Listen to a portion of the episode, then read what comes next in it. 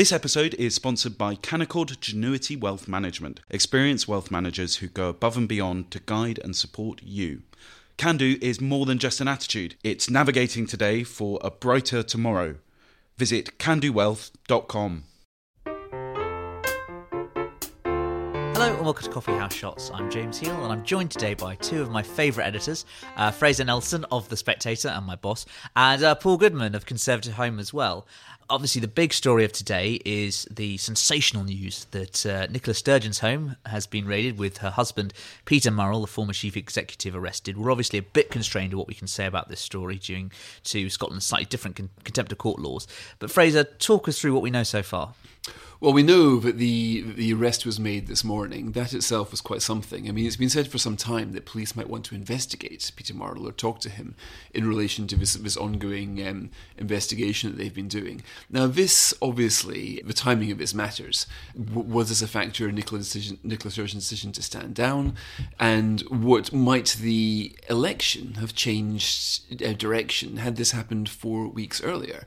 We need to remember, of course, that Kate Forbes came very close 48% of the vote to winning against Humza Yousaf, who was billed as the continuity candidate. Now, being the continuity candidate might have been a good thing at the beginning, but it got significantly shiftier over the rest of the campaign, where Murrell had to resign as SNP chief executive midway through that campaign. But then again, a lot of the postal voting had happened right at the start. So by the time um, that Murrell quit, and that uh, that was over a cover up over a decline in SNP uh, membership numbers, nothing criminal about that, but still pretty scandalous. Um, it probably wasn't. It was probably too late to change the vote. But had he actually been arrested, Nicola Sturgeon's husband and the SNP chief executive, you, that would have had political ramifications. Um, now, the other thing which strikes me is just the sheer scenes that we've seen today. Now, we know that police in London about 15 years ago did do um, raids on people's houses during the Cash for Honours investigation. But typically, then they would knock on people's door quite early, four in the morning, five in the morning, and they would do th- quite often their subjects felt they were treated quite roughly by the police. But what we didn't have was really any photographers outside anybody's house, any pictures of the suspects um, being put through any discomfort. And that's why the police do raids at this time. This time, today, we've seen police going in broad daylight into the SNP headquarters, been erecting a massive tent outside Nicola Sturgeon and Peter Murrell's house. And we've seen throughout the day clips of um, policemen looking inside their barbecue, coming out of their van with, with spades. I'm struggling to think of the last time where we saw not just in Britain, but in any sort of Western democracy, such scenes outside a recently departed leader's house. So uh, I've got absolutely nobody's got any idea w- what is going on, and um, even if even if we did have ideas, one would not and could not speculate, such are the contempt of court rules. But I think we can talk about the scenes and just how deeply unusual it is. And what I do, I'll say one final thing on this, just to give our lawyers some easy time. As an editor, I deal quite a lot with these contempt of court issues. We don't have freedom of speech protection in this country. When Trump got arrested in America, anybody can say whatever they want about him. In the UK, we've got a rather strange system where um, people cannot say what they want, lest one of the jurors reads it or listens to it in a podcast and this influences their view. Now, this is fine for most, for, for a vast majority of, of criminal cases. But are we really going to not talk about this? For months ahead. I've got absolutely no idea what it happened, but well, because I mean, the, the, time for from charge to trial in this country it takes quite some time. Now I've got absolutely no idea if he's going to be charged, but if it is going to be, it might be difficult. I think to constrain what was be said during an election campaign and or also to stop very important questions that will be raised about the timetable of, of, police investigation, about the nature of it, and about the allegations of impropriety, which a lot of people will have. So it's difficult to, I think, balance the contempt of court rules, which are, you know, not a problem 99.9% of the time, with this very particular case where we've got such a spectacular example of a police investigation and an arrest at a time where the stakes could not be higher for the country, with the general election perhaps just months away. Uh, Paul, in his answer there, Fraser mentioned about the separate case that's going on currently with uh, President Trump. You've been following this with interest. Uh, what are your thoughts on all of this and him? It's quite a sensational court appearance uh, late last night. on the Trump appearance. Mm. What interested me about the Trump experience really was this that if you look at this as a Brit, not usually fully understanding American politics, let alone American law, you become vaguely but powerfully aware that there are a whole list of things Trump could be charged with. You start with this business of the ex porn actress. You go through the fact that he may or may not be charged in relation to having state documents at home. Finally, you read that he may also be charged in relation to the riotous protest uh, outside the Capitol shortly after the last presidential election. So the more you brood on this, if you do as an outsider, the more you see this vast potential for different sorts of legal action in the American system. And I feel somehow there's a sort of warning here for us, which is that it isn't clear in, in America to a certain kind of British eye where law ends and politics begins, where politics ends and law begins. That hasn't really been the case here traditionally, but if you look at a lot of what's happened since Brexit, if you look at the difficult relationship between bits of civil servant and the uh, civil service and the government, if you look back to the prorogation case mm. On Brexit, if you listen to ministers complain endlessly about judicial review, if you listen to barristers and lawyers complaining endlessly about ministers, you become aware this is also becoming an issue for us about where power lies, where law ends and politics begins. And I feel in my bones that it doesn't bode well. Yeah, and you think about all those sort of cases involving the Good Law Project, for instance, over COVID and pandemic and the contracts. Well, I think in this country, the, the political aspect is this that sometimes you will get, you know, a, a relatively minor offence. I mean, let's take hacking, for example. When I say minor, when you actually look at the convictions that came after the biggest police investigation history, there weren't very many of them. And then we've got cash for honours as well. But the police feel, they feel very exposed. They feel they have to investigate this absolutely thoroughly because they're terrified of being accused of not investigating it for political reasons. So they feel that the safe thing to do is to absolutely throw the book at it. And so you can end up with this debacle that we had with, uh, with them with the hacking, where you had the, that massive Scotland Yard investigation um, and then we, and then we found out that it was just out of all proportion to the criminality involved. But all the time there were words used like justice itself is on trial. That this will see if the police is capable of holding the powerful to account.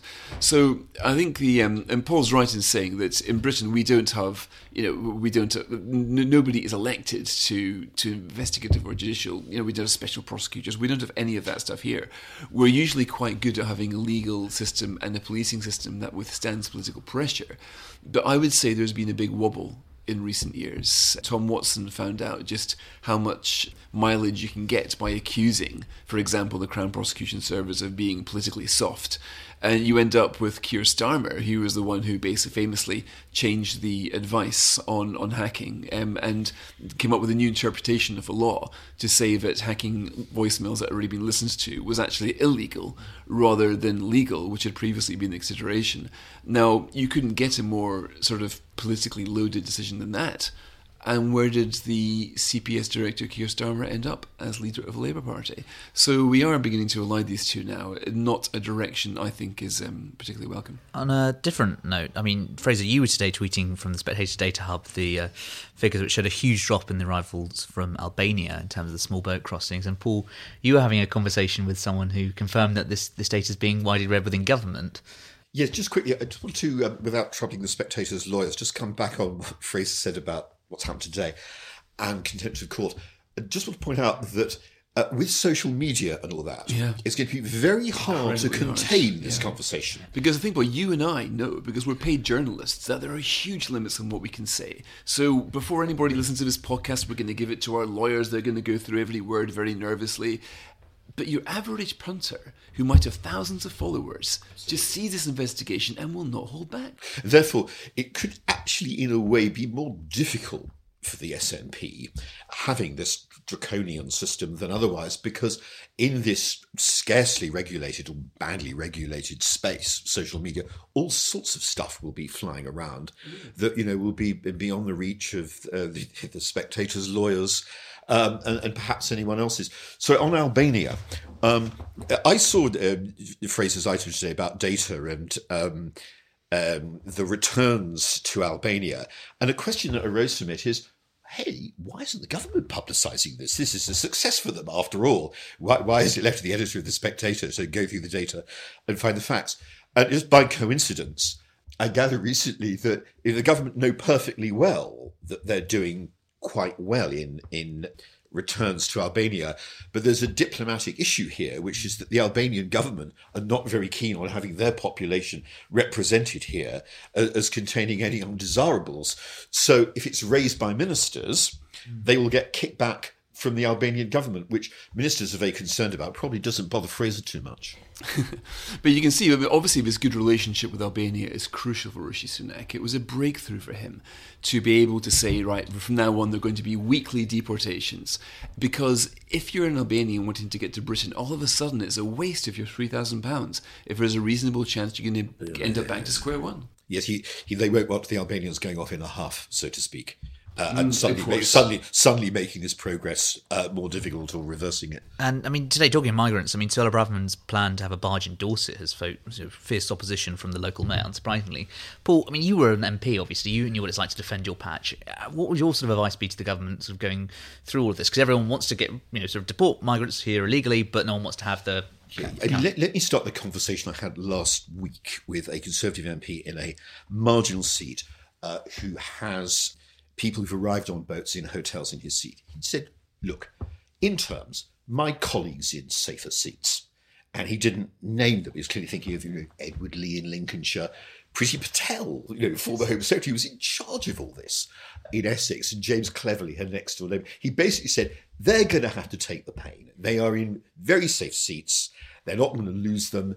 Whereas we are really feeling the pain over people in hotels, and it drives are voters nuts. And I think if you're an MP, of course you go out and you make the case for your constituents. But I wonder what the MPs who are doing it really think in their hearts of hearts. Because if you're going to get people out of hotels and to put them into special accommodation, you know, former military accommodation or whatever, they are going to have to go somewhere.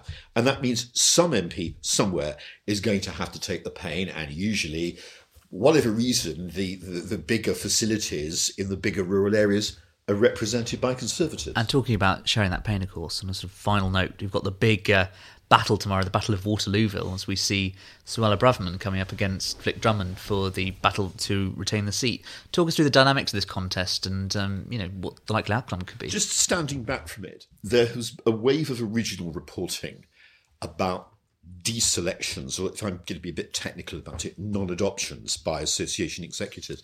And you know, it was suggested in certain quarters that there was a sort of wave of reaction by Boris Johnson sympathisers within the Conservative Party and the Conservative Democratic movement flexing its muscles and all that. This has turned out so far to have no basis in the evidence. What has been happening is that for a whole series of idiosyncratic reasons, executives have been deciding that they don't want to select their local member of parliament. In most, in some cases so far, that's been overturned by association ballots.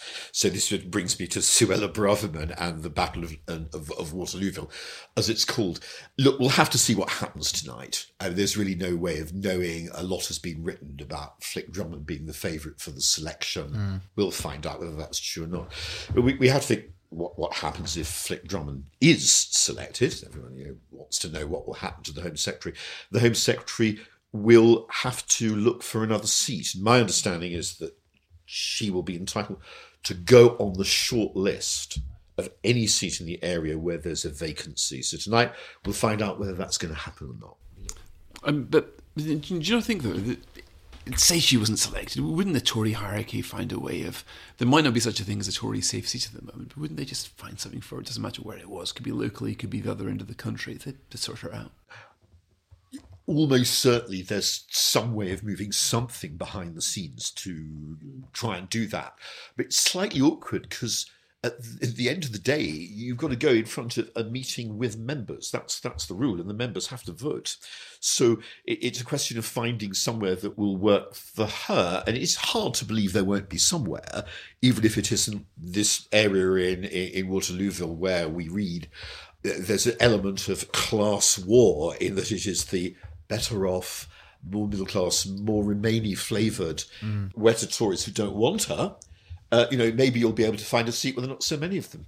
I remember when this happened with Gordon Brown and Lewis Moonie, and basically Lewis Moonie was said, "Right there you go, House of Lords to you, mate," and off he went. So I surprised we're not seeing him sending Flick Drummond off to the Lords.